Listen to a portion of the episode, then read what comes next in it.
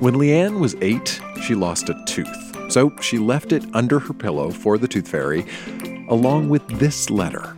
Dear Tooth Fairy, how are you? I'm fine. so, do you have a lot of teeth? if you can, please clean my room. my phone number is 235 0384. So, call me, please. That's Leanne asking the Tooth Fairy to go above and beyond the call of duty. I'm Dan Meisner, and this. This is Grown Ups Read Things They Wrote as Kids. Hello, it's nice to see you. Holy smokes! Boy, oh boy, oh boy. This is a show where we go back in time to remember the good, the bad, and the awkward parts of growing up. This time, recorded live in Halifax, we have petty crimes committed by a nine year old, an eighth grade love triangle, and short fiction about an insect that fights crime. This stuff is weird, it is wonderful, and it has a lot to say, not only about who we were, but about who we are today. So think about who you were when you were a kid, and stick around. A big part of growing up is breaking the rules, doing things you're not supposed to, and trying your best to not get caught. When our next reader, Tony, was 12, she and her friends did get caught doing something they weren't supposed to be doing. They got caught smoking cigarettes. Now, Tony wrote all about this in her diary, and as a quick heads up, her diary does include a few cuss words, which we do not bleep. Also, as Tony explained on stage, she grew up in a small town in Newfoundland. So all the language is going to sound very Newfie, and I really have to put on the accent to make this work. So if I offend any Newfoundlanders here tonight, I'm very sorry, but this is the way it's going to go. Dear Diary, now don't go getting pissed off looking back at and reading this in the future and saying, You're so stupid for doing that. I knows what I did was stupid, but I likes to do it, so I did it.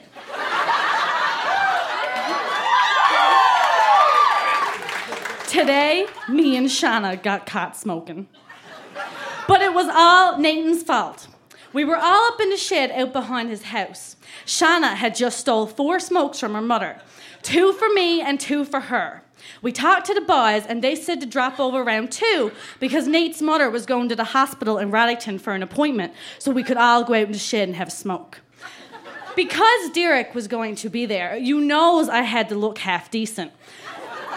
So, so I stole Mother's new lip gloss from Avon. Shauna took her sister's cotton candy body spray, and we both wore our Exco hoodies. We looked and smelled deadly.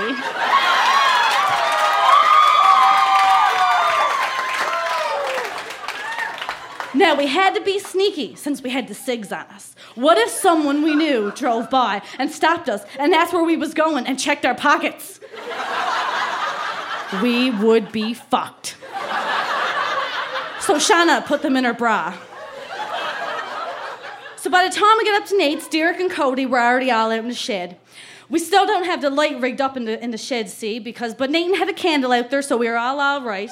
We could still see what was happening. Anyway, to the point of this whole thing, we were having a good time, having a smoke. I actually think me and Derek were flirting. When all of a sudden the door of the shed flung open. Nathan! A voice screamed. Jesus, Mary, and Joseph. It was Sharon, his mother. The light from outside broke through, and the little shed was filled with smoke. Just the same thing as if you filled the wood stove with birch. Just fucking filled with smoke. Where are ye? She yelled again, batting the smoke away with her hand. Shauna threw her smoke on the ground, and I knew Cody was going to be savage because she threw half the smoke. Derek outed his in his hand. It was kind of manly and kind of hot. I didn't know what to do, so I just sat there. I sees you, Tony. Don't go trying to hide your cigarettes now. We all hurried out of the shed while Sharon told Nathan off. Now, Tony and Shauna, I will be calling your mothers. I never want to see either of you smoking again. Tony, you are 12 years old. Shauna, you are 13. You should know better. so off me and Shauna ran as fast as we Jesus could, all the way back down to my place. And thanks be to Jesus, me mother and father weren't home because as soon as we got there, the light on the phone was flashing.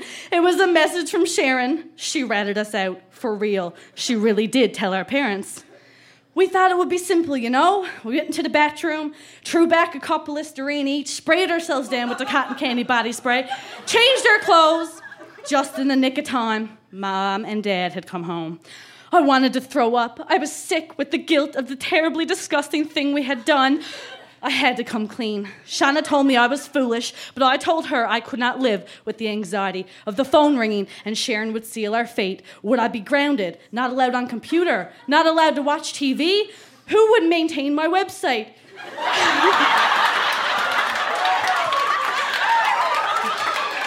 was I going to miss was I going to miss this week's rerun of This Hour Has 22 Minutes? We walked down the hall, and before Mom and Dad got up the stairs, I blurted out, Mom, Sharon kind of smoking out in the shed, but me and Shanna weren't smoking. It was just the boys, and we were just hanging out there, I swear to God. Mom and Dad looked like they were going to shit themselves. I was about to bawl. Dad approached me very slowly. Then he walked past into my room, took a look inside, walked back out, and approached me again. My heart was racing. Every second felt like an eternity. This was it. Me and Shauna were in deep shit now, and there was no amount of toilet paper in the world to clean our arses. if you weren't smoking, why does your breath smell like Listerine? And why does the clothes thrown behind your bedroom door reek like cigarettes? I burst into tears, so embarrassing, right in front of Shauna, but then she started to cry too. It was all too perfectly dramatic. What a performance, better than last year's Christmas concert. Tony, get out. Your father and I had to decide what we're going to do about this. Well, that was it. I was going to be pegged as a cigarette smoker. Shauna's mother was probably going to yell at us more. Everyone in the harbor would know too within a couple of hours. We were already known as the troublemakers, and I don't even know what the outcome of this will end up being, but I predict my reputation will surely take another swooping dive. this would surely come back to haunt me when I run for office and try to become the next premier of Newfoundland. it was a very stressful day, and I have no regrets about what I done. However, I really did learn my lesson. Don't trust Nathan when he says his mother's gone to Roddington.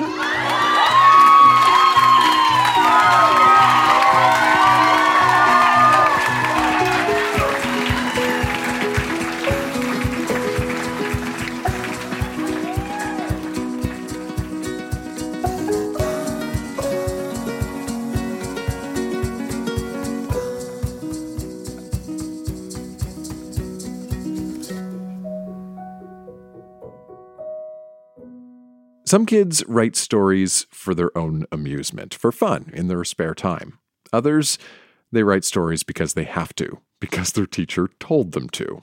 When Gordon was 10, he wrote a short story about an insect that solves crimes. He called it Black Fly the Spy. And as Gordon told me, this is exactly one and a half pages long because his primary concern was adhering to a strict word count. Please welcome to our stage, Gordon.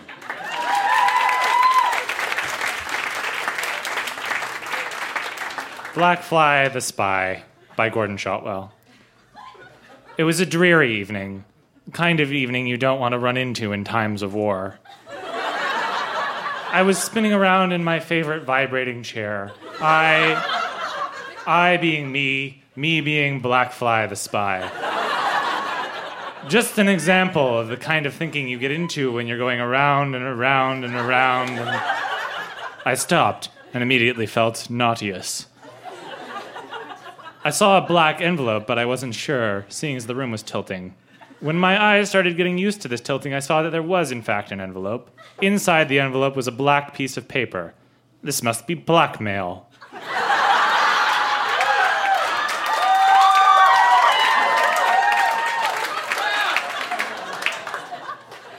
On the paper, there were white letters that read, Dear Spy. If you ever want to see your flea, footnote one, his pet flea, alive again, put 20,000 flen, footnote two, flea money resembling yen, in, in a plain brown paper wrapping and drop it off at the old McFly place at noon tomorrow.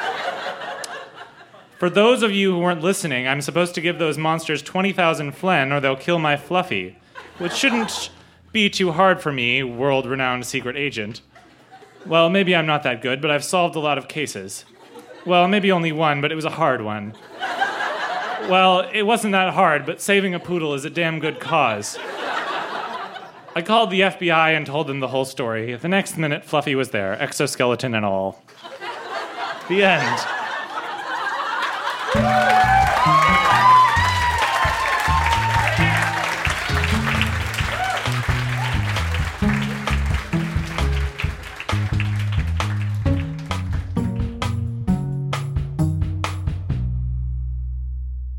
When Vivian was 11 and in grade 6, she kept a diary.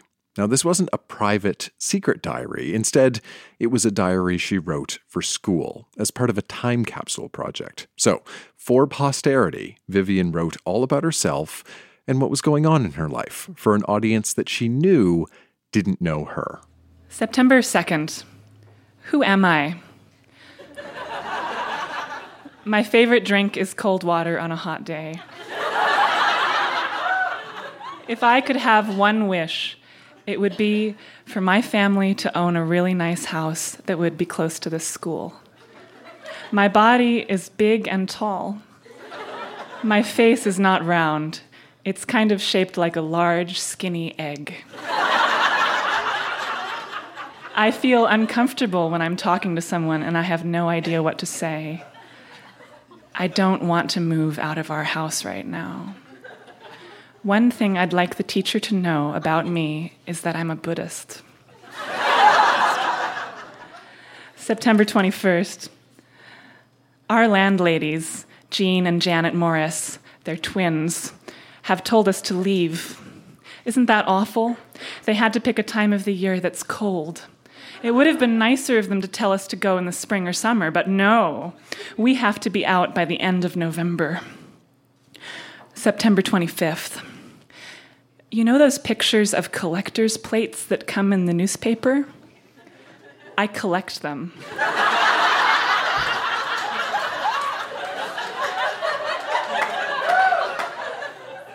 I don't have very many, but it's fun to do. And some of the pictures are really neat. It's almost like I've got the actual plates.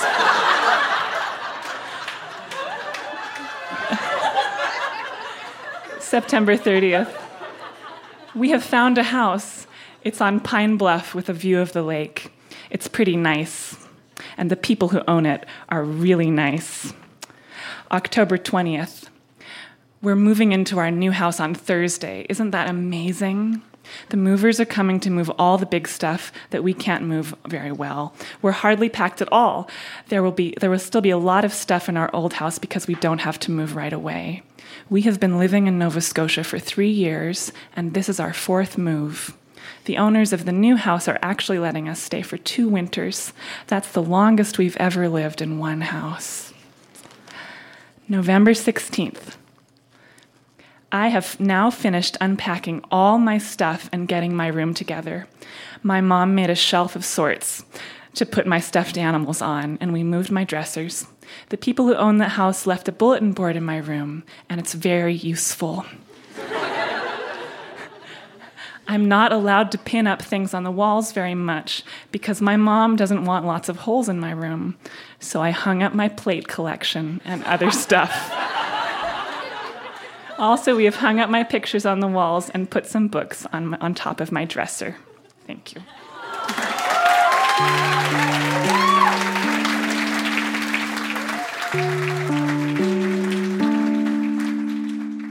Today, Vivian is a writer, a novelist, and after the show, she called in to reflect on the writing she did as a child. In a certain way, it inspires me now because I think of that little girl and the the sheer pleasure that she had from literature, and I, and I don't want to let her down because I now have the this great opportunity to to write fiction and do exactly what she would have wanted me to do. Uh, so whenever I feel discouraged or whenever I have a bit of writer's block, it I find it inspiring to think of that child.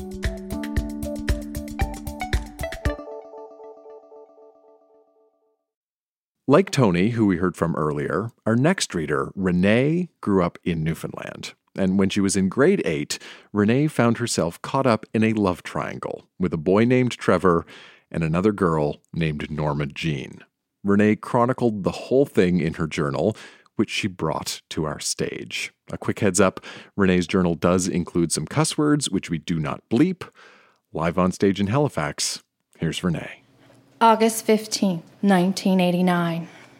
Dear Journal, Sorry I never wrote in you while I was home.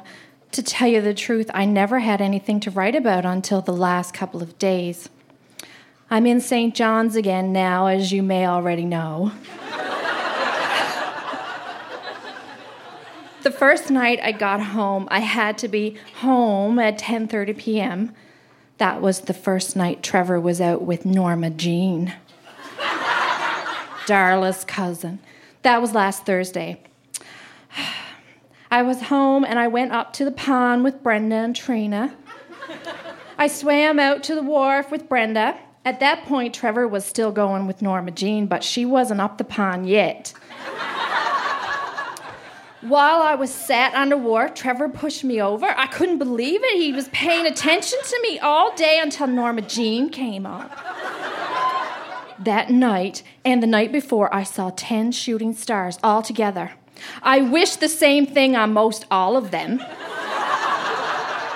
then the next night was the killer. There was a dance. And Trevor never paid any attention to Norma Jean the first part of the night. He asked me out for three fast dances in a row. After each dance, he would either take my hand or put his arm around me and say, Thanks, my doll. I could have died. Then finally, a waltz came on. Don't know what you got till you're gone. That was the song. I could have died again. During the dance, he had his arms up my shirt and he was holding me very tightly. And, and he kissed me twice. It was magical. He even sang parts of the song to me. But I don't know what happened then, but I guess it was only going to go part of the way. Friendly waltz with Norma Jean and all that later on that night. But I was mad and got jealous. And I got Trudy's empty beer bottle and I filled it up with water and I sat in front of him and I drank it. Everyone thought I was really drinking. I even pretended I was drunk. You should have seen me. Trevor was so mad at me. I said everything to him. So did Aunt Delcy and Trudy. They were really loaded. I cried when I got home. I wrote Trevor the next day and told Trina to give it to him. I have a copy of the letter right below here. And I got time to read the letter and all. Trevor, I guess I was the last person you expected to hear from, but I have something to say. I don't think what you did last night was very fucking nice.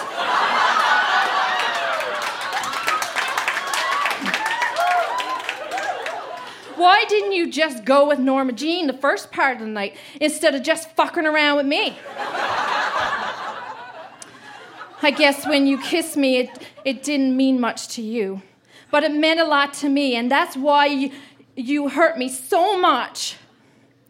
I guess you, there's no point in this letter because I know it's just going to rip it up anyway. But when I get back from St. John's, I want an explanation about what you did last night and why you haven't spoken to me in over four months. And I wants the truth. Love always, Renee.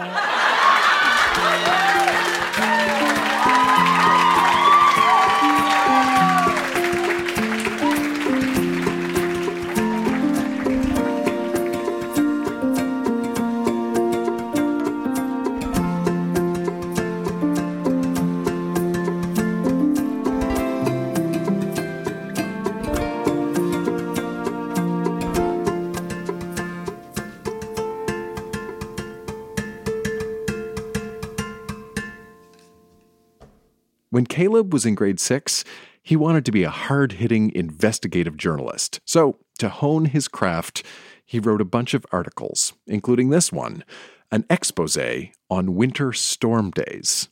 And this is a two parter. Uh, storm days, why we should stay home. I think we should stay home because of all the safety hazards. Hazard number one the buses. Some kids take the bus to school, and it is a major hazard. It could easily slip on the ice and flip. like today, when we were on our way back from the assembly, we hit some ice and went out of control. Hazard number two the grounds. Even if you make it to school safely, you could fall into a snowbank and smother.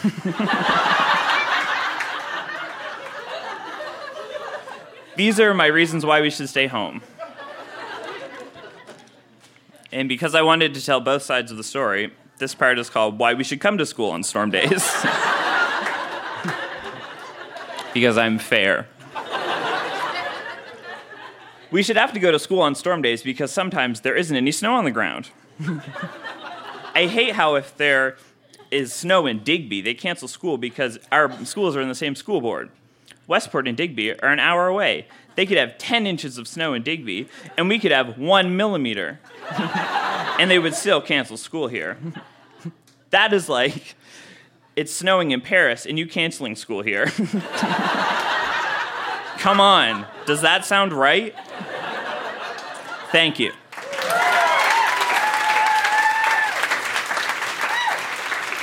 Now, hard hitting investigative pieces about Nova Scotia storm days were not the only things Caleb wrote as a kid. He also used his grade six writing chops to write arts journalism in the form of music reviews. Music review Evanescence.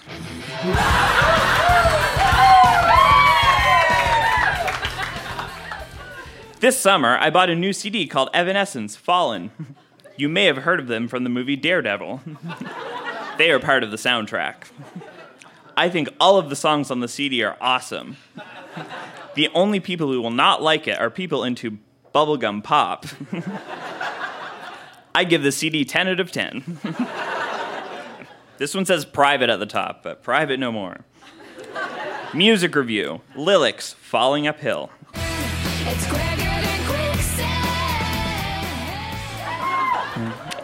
I, lo- I still love Lillix. Uh, listen up, Avril Lavigne fans. You're probably anxiously awaiting Avril's new CD and have nothing else to listen to until it's released. well, look no further, folks. Lillix, the all girl group from British Columbia, is Avril Lavigne times four. And unlike Avril, they write their own songs by themselves, and they play their own instruments. My favorite song on the CD is Quicksand. It is written by the bassist of the group, Louise Burns. It has dance elements with a rock edge. I think the CD has wonderful producers as well. I give the CD a 9 out of 10. And that's it.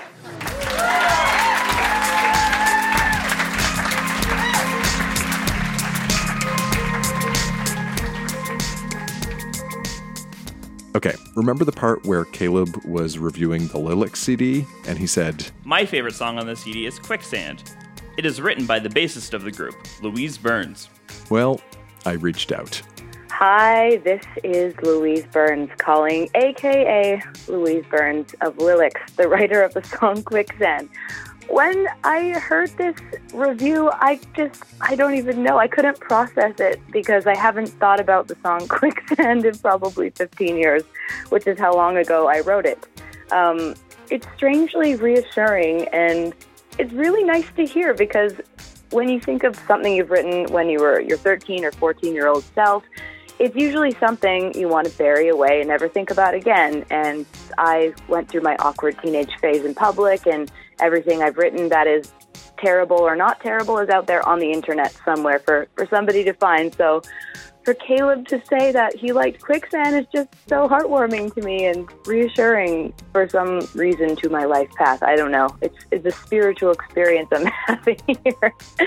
but um It's also really cool that he noticed that we were the sole songwriters and we played our own instruments. I, I remember being that age and being really adamant that people knew that about Lillix. So I'm impressed that he found that out. His journalism skills are excellent even at that age. But Caleb, you gave Evanescence a 10 out of 10. you gave Lillix a 9 out of 10. Come on, man. That's just not fair.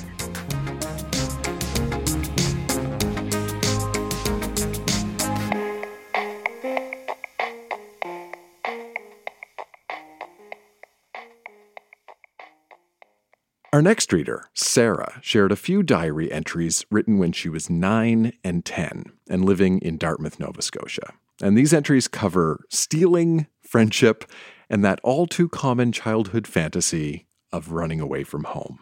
Live on stage in Halifax, here's Sarah. Today was the last day of school, but that's not important right now. I'm thinking of running away. I can't tell anyone.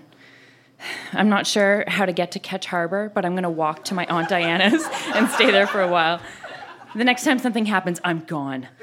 I'm waiting until my birthday passes, though, so I can take my birthday money and presents with me. I'll check up on my friends soon, but they have to swear not to say anything. I don't want to be found out. I'll only go for a few days. I just have to get away for a while. Get away from my tempered brother, my overdone father, and my grumpy mom. I know it's a weird idea, but I just have to. I won't be long. I just want them to know I'm gone. I just want to see if they can live without me, if they can survive. many, many months later. Today, Tara came over in the morning and we dressed cool. We put on makeup, we packed a purse, and put on heels. Then we went to the library. I got some awesome tapes Paula Abdul, Shut Up and Dance, Silk, Lose Control, and Bobby Brown, Bobby. The rest, as they say, is history. December 8th. I hate Tara, and I am prepared to fight her. December 22nd. I can't wait until Christmas. I might get some lipstick for Tara. I'd have to steal it though. It may come as a shock to you, but I steal. I, I have to, even though it's against the law. It's convenient you can get something you need or want without paying. so, so, it's quite clear that I came back to this diary later and uh, I faked an entry because I had so much guilt about this. So, in totally different writing, the next day, Hi, I can't believe I ever thought of stealing. I only stole twice, and the things I stole I put back and didn't tell anyone. Well, nothing more to say, so bye.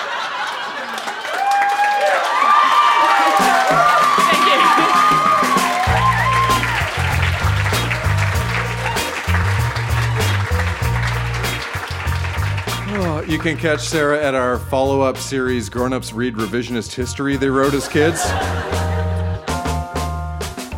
That is Grown Ups Read Things They Wrote as Kids. Our show was recorded live at the Company House in Halifax and produced by Jenna Meisner. Our music is by Poddington Bear and Lullatone. We have a website where you can listen to past episodes, see photos from our live events, and sign up for our email newsletter. You can find it at grownupsreadthingstheywroteaskids.com. And if you like this show, recommend it. Grown Ups They Wrote as Kids has always been a word of mouth kind of thing, so spread the word. And good news for anybody who uses an Android device Google recently announced built in support for podcasts in the Google Play Music app. So if you have friends or family who use Android, send them our way. You can search for Grown Ups They Wrote as Kids in the Google Play Music app on most Android devices. There is also a link in the show notes to this episode. I'm Dan Meisner. Thanks for listening.